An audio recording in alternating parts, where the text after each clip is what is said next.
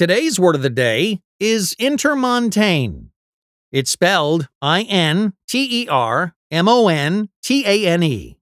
Intermontane is an adjective that means situated between mountains.